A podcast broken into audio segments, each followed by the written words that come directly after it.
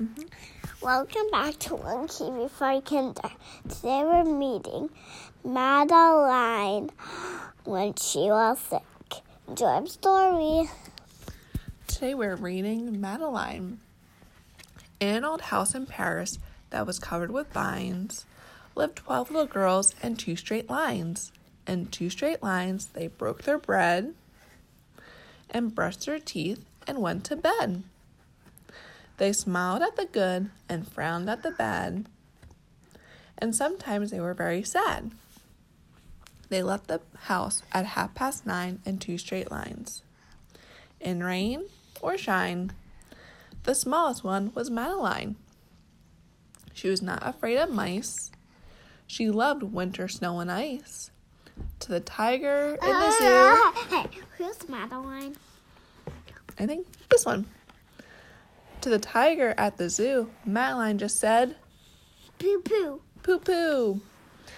And nobody knew so well how to frighten Miss Clavel. In the middle of the night, Miss Clavel turned on her light and said, Something's not right. Little Madeline sat in bed, cried and cried, her eyes were red. And soon after Dr. Cohn came, he rushed out to the phone and he dialed Dan 10 10 6 nurse, he said. It's an appendix. Why? Her she needs surgery on her appendix.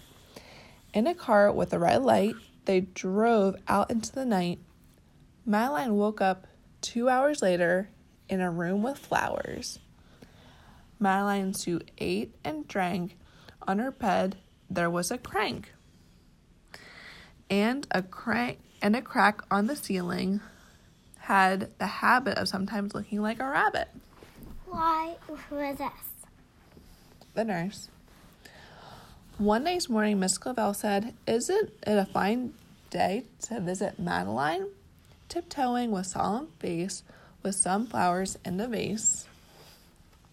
And they walked and then said, Ah!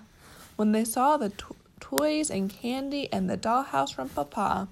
But the biggest surprise by far, on her stomach was a scar. Why? That's where she had surgery. Goodbye, they said, we'll come again, and the little girls left in the rain. They went home and broke their bread, brushed their teeth, and went to bed. In the middle of the night, Miss Clavel turned on the right on the light and said something's not right. And afraid of a disaster, Miss Clavel ran faster and faster, and she said, Please, children, do tell me what is troubling you. And the little girls cried, Boo hoo, we want to have our appendix out too. Good night, little girls. Thank the Lord you are well, and go to sleep, said Miss Clavel. But, but why she was looking for Madeline when she closed the door? She wasn't looking for Madeline. She was saying good night to the girls, and she turned out the light and closed the door. And that's all there is. There isn't any more.